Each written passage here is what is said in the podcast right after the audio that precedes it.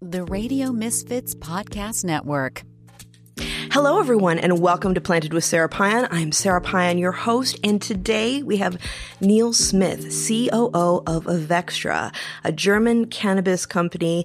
Uh, I'm so excited to have you here, Neil, today, learning what's going on in Europe and Germany and just seeing all the great things that Avextra is doing. So, welcome. Thank you for joining me today. Thanks very much. Looking forward to it. So, my first question I always ask all of my guests is what was your first cannabis experience? So, really, um, with cannabis, that came very much towards the end of my career. So, my, my background is that I was a banker. I was in the city for 25 years. Um, and as I left banking, I then went to work for uh, McKinsey for a couple of years. And when I was there, I met my uh, co founder of the firm, uh, Bernard, who um, who basically had been researching the cannabis industry for a number of years. And he came to me one day and just um, asked me, would I be interested in, in joining an opportunity that had presented itself to him, working with a Canadian LP at the time to set up their cannabis operation in um, in Europe. And so, and so really, you know, I, had no medical background, no expertise, um, never, you know, anything to do with cannabis until then. And so it was from that moment that I started to um, look at it initially, I suppose, as a business opportunity. That was my first kind of experience with with um, or, or first discussions with Bernard. Now, when you started to delve into it more, and and I understand from we were talking a little bit before we started to record that you know, though you know, not a scientist, you're you know in this company. What the things that you've learned while you're there? What's piqued your imagination and your interest? So the real learning for me was as I we have a clinic in the UK called Integro Medical Clinics, um, and that has allowed me to see real patients and to interact. I'm on the board of that company, so I can interact with um, patients who, who, are using cannabis medicine, and so I quickly began to see uh, with real life stories. I remember one particular situation weeks after we started um, our first prescription in the clinic that a man wrote to us to say, Thank you for prescribing cannabis medicines to my wife. Uh, you know, she was previously on uh, very strong opioids and painkillers. Uh, she switched to cannabis medicine for the last three months and then she sadly died. Mm. but he basically wrote and said, um, without what cannabis allowed was for us to get her back and to enjoy her for the last three months of her life. And as I've started to, through the clinic, really see the, multiple stories of how people are using cannabis and how it's replacing opioids and allowing them to get their life back, that's transformed. You know, in a in a way, I started this as a business opportunity, but now I see it as as almost I mean, I joke with some of my friends. Maybe it's me doing some good after being a banker for 25 years. I now see it as you know as a way of, of you know a real opportunity for people to substitute um, medicines that are you know highly processed, um, poisonous potentially. Whilst they do some good, they also do some damage. For a medicine that's plant based, that really, in my view, must be better for them. I, I agree. I agree. I um I had before I worked in cannabis. I've I've been working in the industry now for over a decade, um, and I came from I came from civil rights, and before that, technology. Uh, I always understood, you know, that cannabis was used sometimes when people were very ill, like in particular, like with the AIDS crisis and people going through chemotherapy. But I didn't understand the therapeutic benefits until my late 30s. I had stage three colon cancer.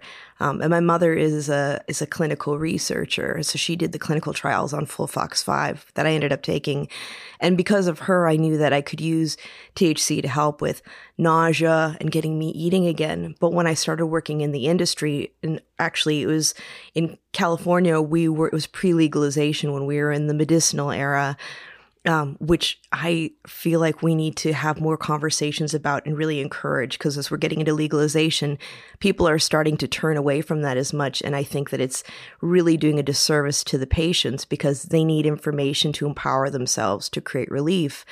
But the amount of people that I was able to help with getting off of benzodiazepines and opiates or lowering usage and the different things with different cannabinoids, like how helpful they can be in modes of use, it's incredibly important that we have these conversations. And that's, that's something I do with talking with doctors and nurses and pharmacology students, teaching them how to have those conversations. And I'm really curious to see where you are what healthcare providers and you know I, am not sure how much information you have about this but where you are how supportive they are of that and how much information they're empowered with to be able to help people so not enough i would say. Um, i would say that you know if i look at so some experiences i've had in the uk where i've been going in for some treatments myself and you know using and so being sedated and talking to the pain uh, consultant who's sedating me, and we have a chat before I, I go under, and he says, "What do you do?" And I talk about medicinal cannabis, and they they said, "Oh, is it legal in the UK?" And so, you know, to find some doctors who are not aware that it's a possible treatment in the UK shows to me that it's really not what it's not widely enough known at all. And some of that's the cannabis industry's fault because I don't think we've invested enough. I mean, we can talk a bit more about what we're doing in Avextra, mm-hmm. but I don't think we've invested enough in what we need to do to prove to the world that cannabis medicine is a medicine like any other. And by that, I mean clinical trials by going down the route that traditional medicines do. Um, because we haven't done that as a, as a broader industry, you know that's not helped us and it, and, and it's something that we passionately in Avextra believe we have to do to allow the medicine to be widely used. I completely agree. And the early research that we had was done with male rats, which, as we now know, men and women metabolize cannabis very differently, especially women during their cycles with the varying amounts of estrogen in their bodies is very impactful.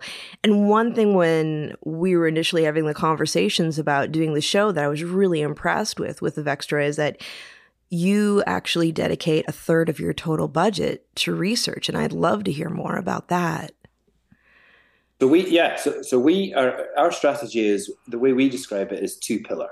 So pillar one, which is the uh, you know the buying and selling, if you like, of the cannabis product. So the, the typical cannabis business, where um, I've heard you know a number of people on your show in the past talking about you know running that.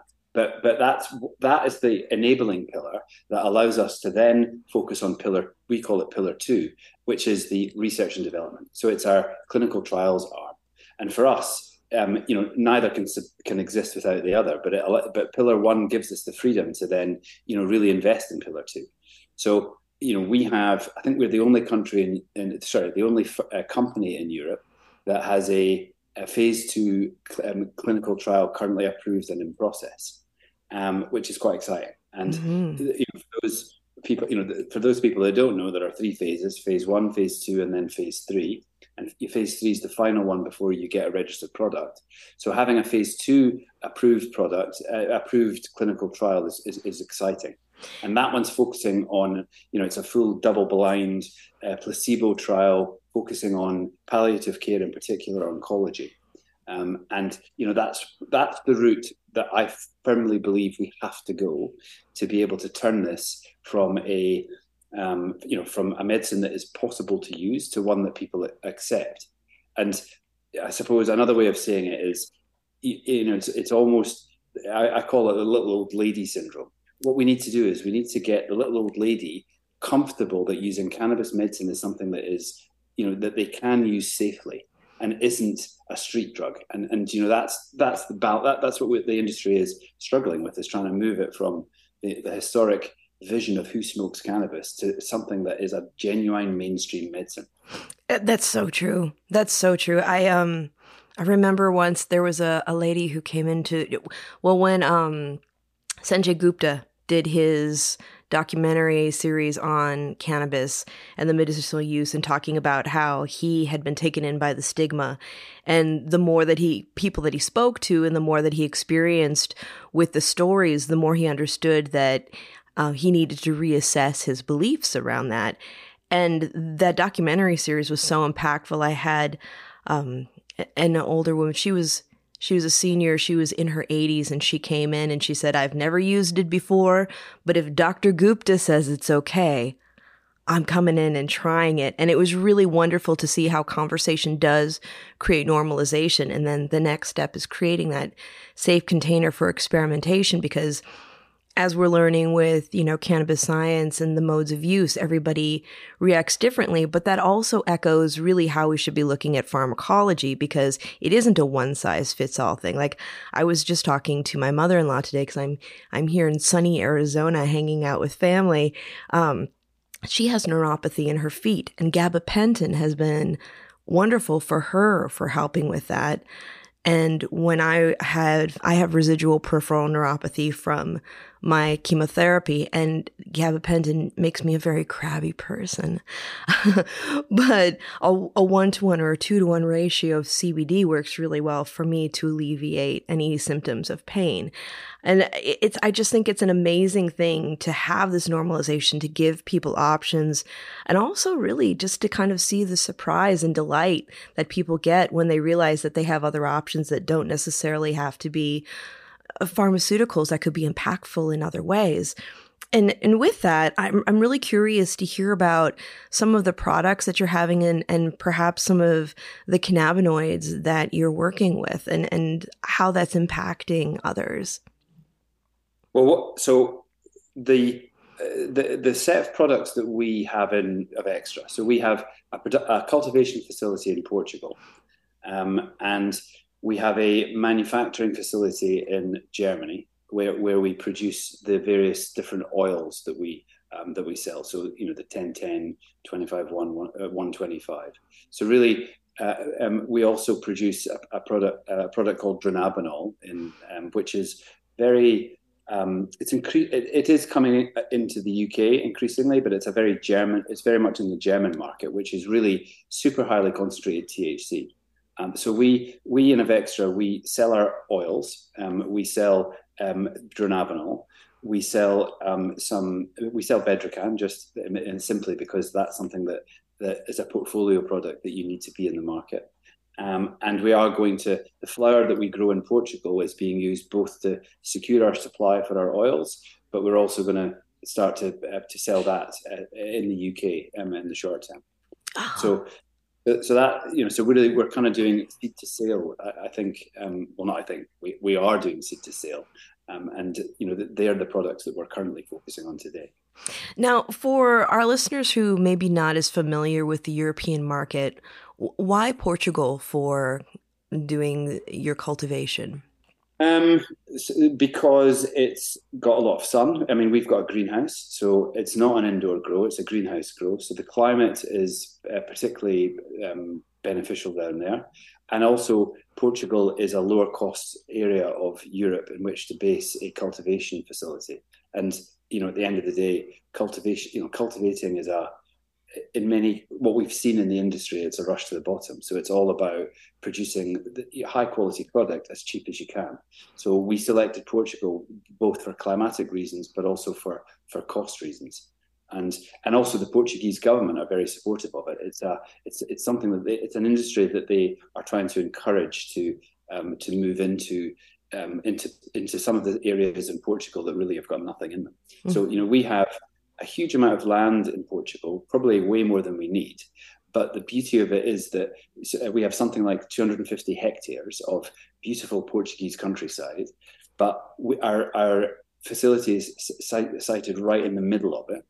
And the reason we did that is because because we are producing in a medical GMP environment, it's really important that there's no pesticides, there's you know, nothing at all um, that can impact the product. So for us, you know, that was another advantage was product security, if you like, because of because of how it's situated. Yeah, yeah, and, yeah.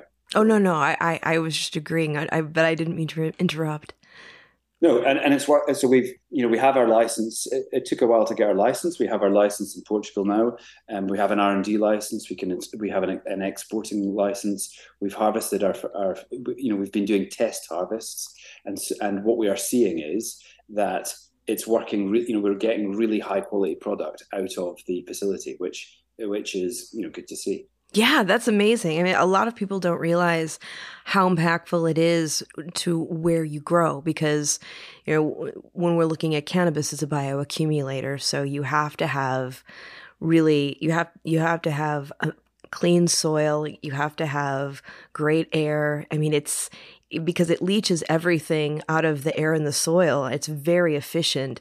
And also, you know, looking at, you know, for those of you who are purchasing CBD outside in the in a retail setting that's not a dispensary, they need to know that, you know, there aren't the controls that there are when you're looking at a company like Avextra or in the States, a company that's licensed to actually work in the cannabis, the THC rich market in many states, because Otherwise, you could be dealing with heavy metals, not knowing what it's grown with. There's a lot of things that come into play that are particularly impactful for people with compromised immune systems. And when we're looking at medical cannabis, we're often talking about that.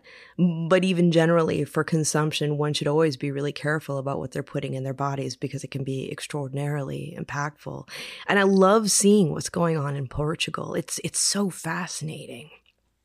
Mean, I think the I think what um, is is sometimes not fully understood is that medicinal cannabis we are complying with, you know, GMP, which is a is um, a, set of rules in Europe, which is is effectively pharmaceuticals. So because of that, it you know because of, of the very high standards, it means that we have to prove exactly what is in our products. And so the users, therefore, to echo your point about, you know, putting into your body, you know, you, you need to know what you put into your body. When I, you know, when people see a product that has been produced at that level of pharmaceutical grade standard, then they know there is nothing at all in that product that, that they don't know about because it tells you on the label. And so when you get into the discussion of people can say, well, I can buy the product in the recreational market um, why would I buy it in the medicinal market? I would say two things to that. Firstly, I know specifically in the UK, the pricing is virtually the same. Um, um, and secondly, the, the, for me, the real difference is you've no idea what you're getting in the recreational market, whereas in the medicinal market, you are. And whilst that comes with burdens and costs and all the things that, that you know we like to complain about this industry, the reality is for the user, it's the perfect outcome because they get a product that they know exactly what they're um, consuming. Yeah. And with your oils, so that people can kind of see the different prices, because it's even in the States, like from state to state, depending on, you know, the taxation and the regulation, the prices are very different. Per gram, how much are your oils at this moment in time? So per gram, um, I mean, that, that isn't the way, you know, we look at it in terms of, you know, a, a bottle and different sizes of bottles. Yeah. So it would be for a, you know, for a, um, a, a 50 ml bottle, I think about um, r- roughly about 100, 100 euros. Okay. So it's, it's not, cheap, but, but I know, for example, in the UK, you know, we are, um, we are going to sell our um, uh, the, the the cannabis that we the flower that we are growing, for example, that's going to be eight pounds per gram. So, um, so it's different in different markets, and, you know, and and one of the drivers for that is that in Germany it's a reimbursable market. So mm. in hmm. Germany you can you know you can claim it back in your health insurance, which which has some different impacts on the on the overall pricing. But you know the UK is the one I know the the, the best, and and you know that's where that's you know and, and that's where I know that the eight pounds per gram that we are able to um, sell the, the medical product for flower, not for oil, you know that's equivalent to the black market price, which um, which is quite remarkable. I think we can it get is. it through ethical route and, and at the same price. That's amazing because that's been one of the biggest things with us with the um, the illicit or traditional market here in the states It's been that you know people don't want to spend the the money that they have to in dispensaries and it's it's surprising like because when I first started working in cannabis it was a, very a, a, a, good cultivar, like a, a top shelf cultivar, went somewhere between three thousand and thirty five hundred dollars per pound, and now it's substantially low. It's it's in the hundreds, but we're still seeing where cannabis is more expensive in the dispensaries than it is in in the traditional market. And a lot of that has to do with the excessive taxation that we have in certain states and also a lot of the cost of doing business which some of it is essential. I mean we have to have testing. We have to there are lots of things that come into play to keep people safe and to have quality product. But i think that you know it's we do a disservice to the industry when we can't compete with the illicit market. I, I, would agree, and and look, that's if you go back to one of the questions you asked me about why did we choose Portugal? I mean, you know, that comes back to Portugal is a low cost environment in which we can we can um, grow the product, and you know that I think so. I, I don't know the American market at all, but but in Europe, you know, you know, we've seen a constant drive to reduce prices, and I think you know that's what I can. I, have seen that in Canada. I've seen that in the in the in the in the US. I'm not sure. I, I know because I've listened to your program before. Oh, thank um, you. The, the burden of taxes in the US seems to be higher at the moment than it is for us in, in Europe. Um, um, maybe that'll change. I mean, I, I, I, think that one of the fallacies that some governments have is that you know cannabis is a great way to generate uh, taxation revenue, and you know, because of that, they've over levied the industry, I think. And in Europe, so far, we haven't seen that. So, you know, that might change, but, you know, at the moment, it's we are able to produce the product. Um, you know, it isn't a gold mine, but we're able to produce the product, you know, and make enough profit to allow us to keep doing it. It seems like you've taken a more common sense approach, and, and perhaps you've learned from some of the mistakes that we've made. Well, I think so. I think that's true, and I think one of the one of the it's definitely been an advantage to watch what's happened in Canada. Um, America's less transparent to us over here, I think. The, the, Canadian market is the one that we've been able to watch most closely, and definitely you can see many of the things work that worked well over there, but you can also see some of the challenges they ran into, and then try and anticipate that in our business and learn from the, you know the problems that, that they encountered and try and deal with them up front you know as we try and operate in, in Europe um, what are some so, of the the European markets that you're looking forward to opening up? Because I know you know there's Germany, there's the UK, of course. You know, um, I have colleagues that are you know going to some to Spannabis and going to the private club. So there's definitely some movement in Spain. But what are you what are you noticing, and what are you thinking is going to be happening in the coming years as far as growth for Avextra and other markets? So what we have today is we have in you know Germany is the most advanced market in Europe. So we have so we have um, you know sales and distribution. Um, you know we manufacture our products in Germany. We have sales and distribution in Germany. Um, we have the clinic in the UK, so we're able to sell our products in the UK. We have uh, a license, uh, sales and distribution agreements in Italy now. Mm. We have uh, and in Switzerland and in um, in Austria, and they're in the early stages, but we have them in place, and we're currently. Um, you know, Italy looks an exciting market. Um, it's developing very, very, um, very nicely for oil, um, and uh, I think the big market in Europe that we uh, hope comes online sometime soon, sometime in the near future is France. So, for, you know, France has been, um, you know, they're still in the pilot stage. They are still in discussions. Um, it's, you know, there's still some questions to be answered. But, mm. you know, that is a huge market that um, not open yet, but that we hope, um, um, uh, you know, becomes open. Um, I, I, mean, Poland is a, is another uh, of the countries that we hope to to expand into. But, you know, but really, I think the big opportunity for the industry, if we can find a way of of getting it legislated, is France. That's exciting. That's so exciting. Yeah. Uh, when with the cannabinoids that you're working with right now for the company, is it primarily THC and CBD, or are you working with other emerging cannabinoids as well? No, it's um, THC predominantly. Oh, okay.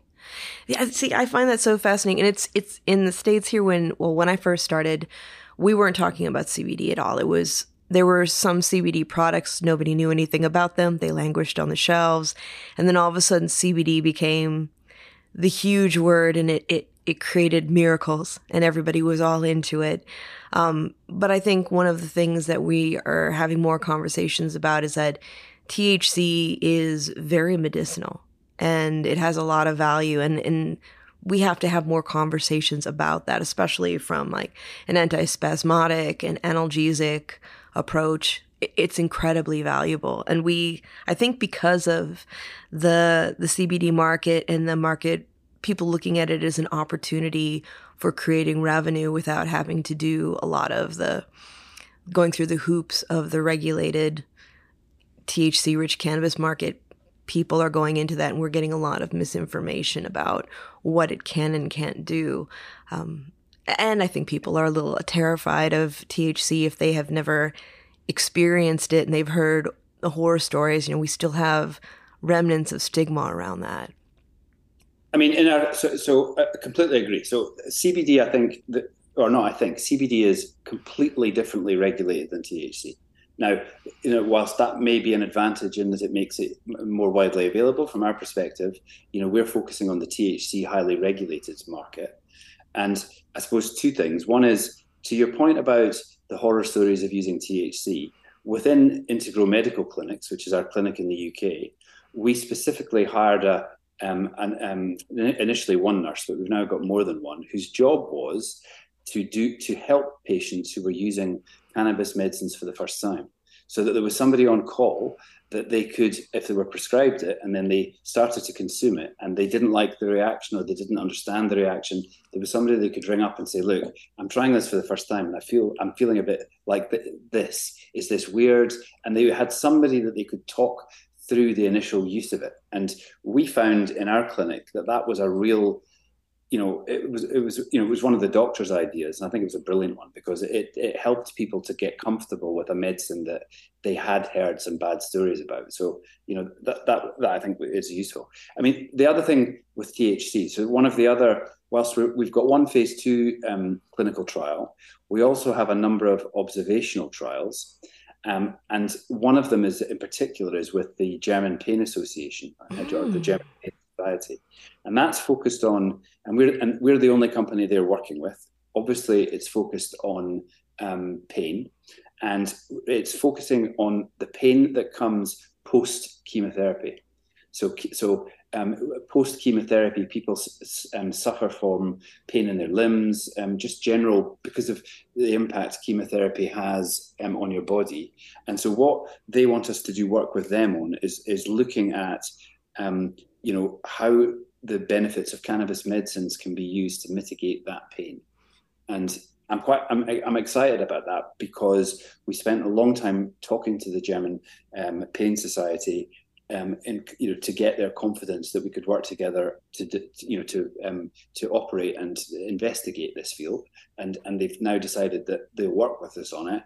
And you know that's a, you know I think a real opportunity and for, for that I you know my experience is when you're dealing with severe pain, it's the THC piece that uh, of the of the product that you need to be able to deal with the you know those high levels of pain. Mm-hmm. Yeah, absolutely. It's I I'm always people come up to me and say that they're using CBD only for pain and really not getting the results that they need and it's you have to dial it back and really break it down for them and say you know it's that's wonderful for things like inflammation anxiety you know, uh, spasms, but you have to have the THC in there for the analgesic effect. That's what affects the pain.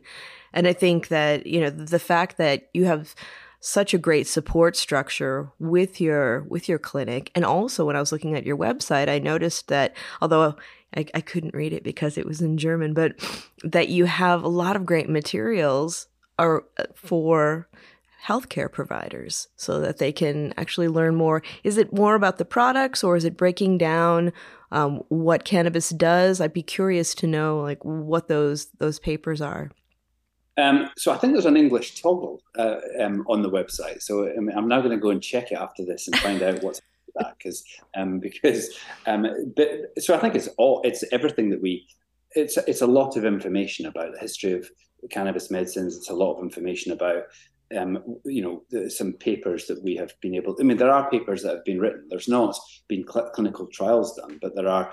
Uh, you know, in, in, Germany, one of the um, conditions of being able to prescribe cannabis medicines is um, that the um, the so, so, there's three tests. The first is that you know it's got to be considered serious.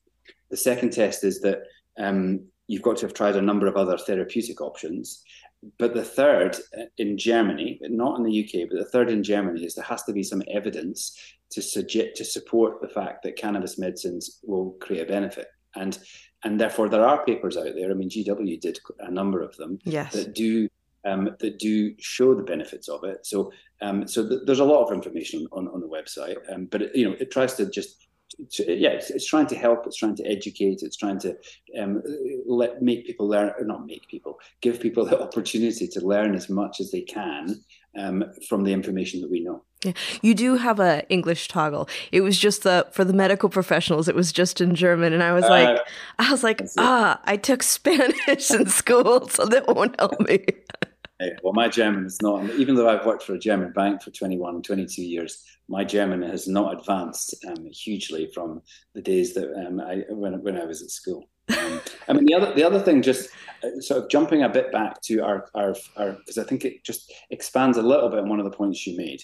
So, our in our phase two trial, we're we're looking at, as I said, um, on you know oncology patients, um, palliative care oncology, and we're looking at pain. But we're interestingly, we're not just looking at pain itself we're looking at what we call the symptom burden. So we're looking mm-hmm. at, um, you know, the impact on sleep, the impact on anxiety, the impact on the reduction of opioids, and how all of that contributes to um, the discomfort um, and the pain that the patients are suffering um, in that part of their life.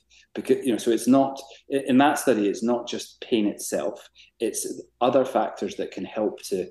Um, we're looking at other factors that we think um, help to um, to create that pain, and then how the cannabis medicine can help to alleviate sub symptoms, if you like, which in turn then reduces the overall pain burden.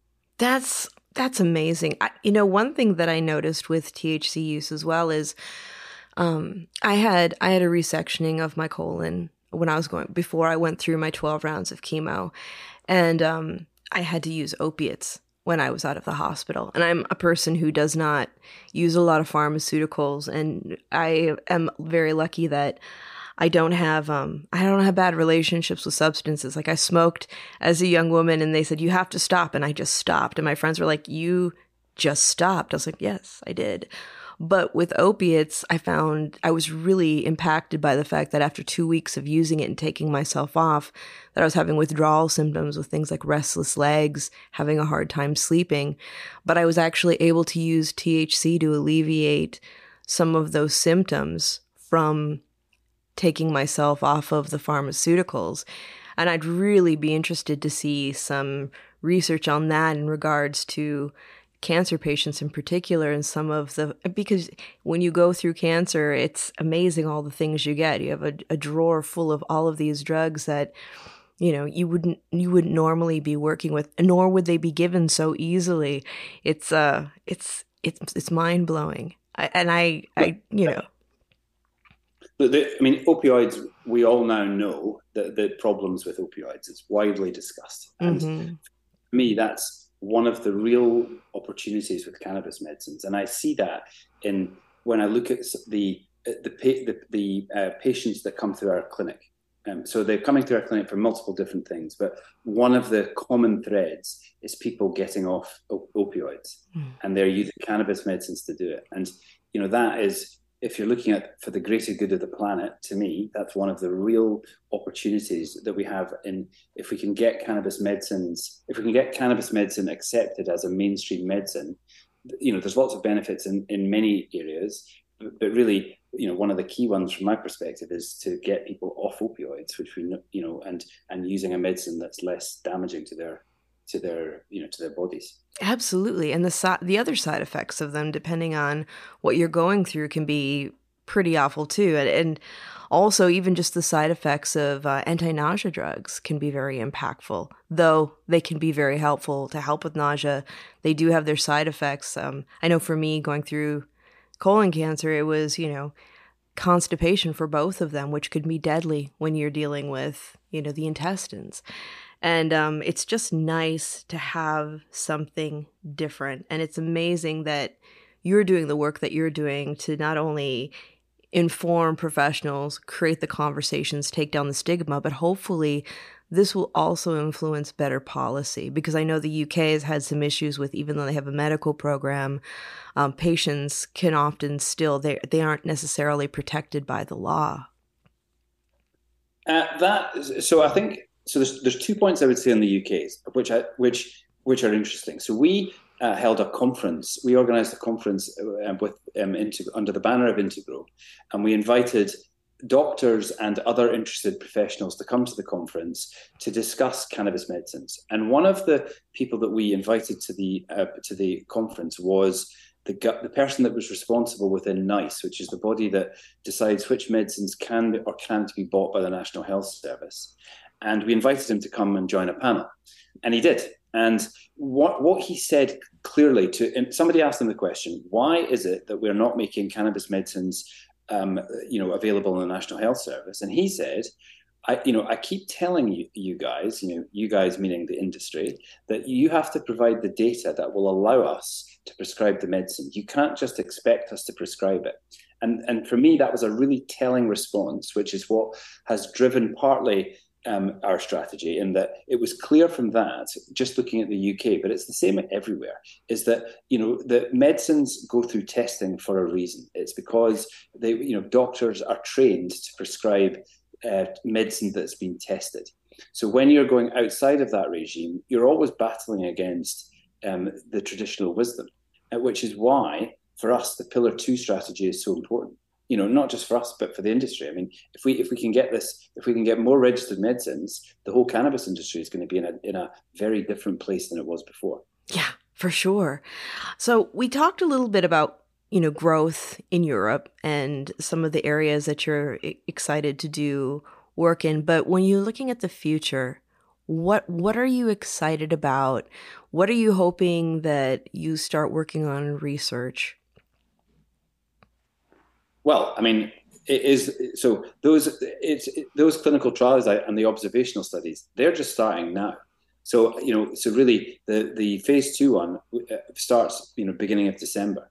So so whilst I can talk a lot about what we're hoping to come from it, nothing's happened yet. So really, for me, the f- the future is watching those studies develop and getting the data, and then um, you know, hopefully the data, you know, tells moves us forward in the right direction. But it, it's really all about the research. If I look at Avextra, you know, um, uh, five years from now, I want us to be the leading clinical trial um, um, and and have one or two registered medicines in our portfolio. Uh, that's where I think the the the from my perspective the really exciting opportunity comes because you know that that was is when we will then be in a position to benefit you know the, the broader society. We want this to be, you know, I come back to the the little old lady syndrome. It's it's getting people who are today they're they're a bit scared of using the medicine, um, which could give them the benefit, um, getting them to actually then or giving them the opportunity to use it because we've gone through the proper process and and and um, and trials that then give them the confidence, both the doctors and the patients, to prescribe and to use the medicine. Yeah, that's just so. I can't wait to see what happens with your clinical trials. I, I, when we were first having the conversation about having you on the show, I was just so excited to sit down with you and learn more about this. And it's it's been a pleasure, Neil, sitting with you today. I, for people who want to learn more about Avextra or follow you on social media, how would they go about doing that? Well, we have our website, um, you know, um, uh, which is um, I'd, uh, uh, I'm not sure of the exact um, website address, but you know, avextra.com. I think you'll find us that way. Um, we have our we're on LinkedIn. Um, we we you know we post we, we post there, but really, I suppose our website is the primary source where you can um, get you can see what's happening. You can see we try and put um, we've you know we've got videos of our facilities on there. So if you're interested in the portuguese facility you can actually we have a video where we you know walk the video camera around the facility so you can see how it actually works and you can see our you can see our plant material um, that you know that's there. And we'll continue to use that as our primary interface um, with um, so that you know so that people can keep updated as to what we're actually doing.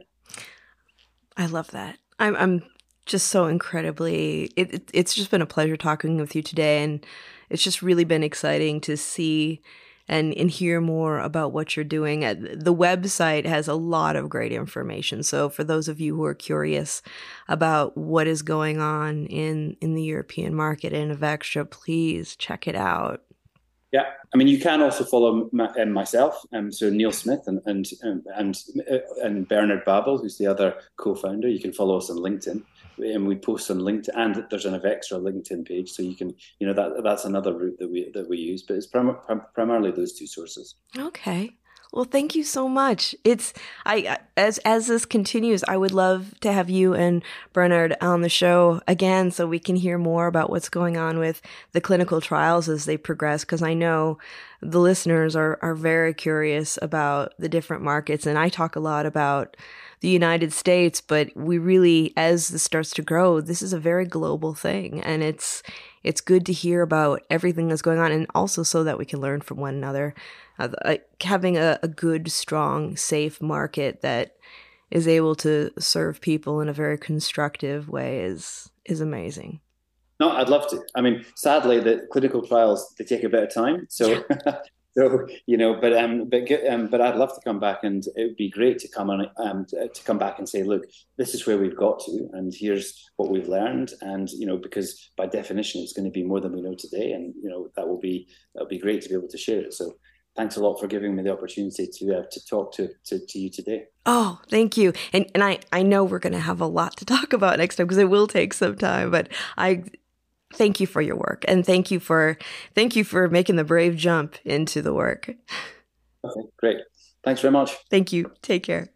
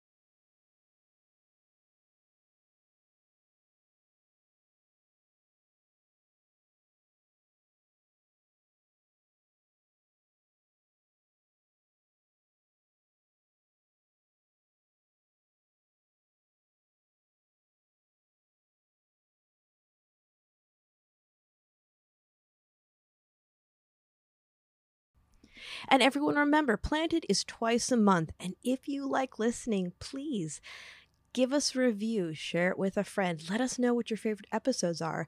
And if you'd like to stay in touch over social media, we are Planted with Sara Payan on Facebook and Planted with Sara on Instagram and Twitter.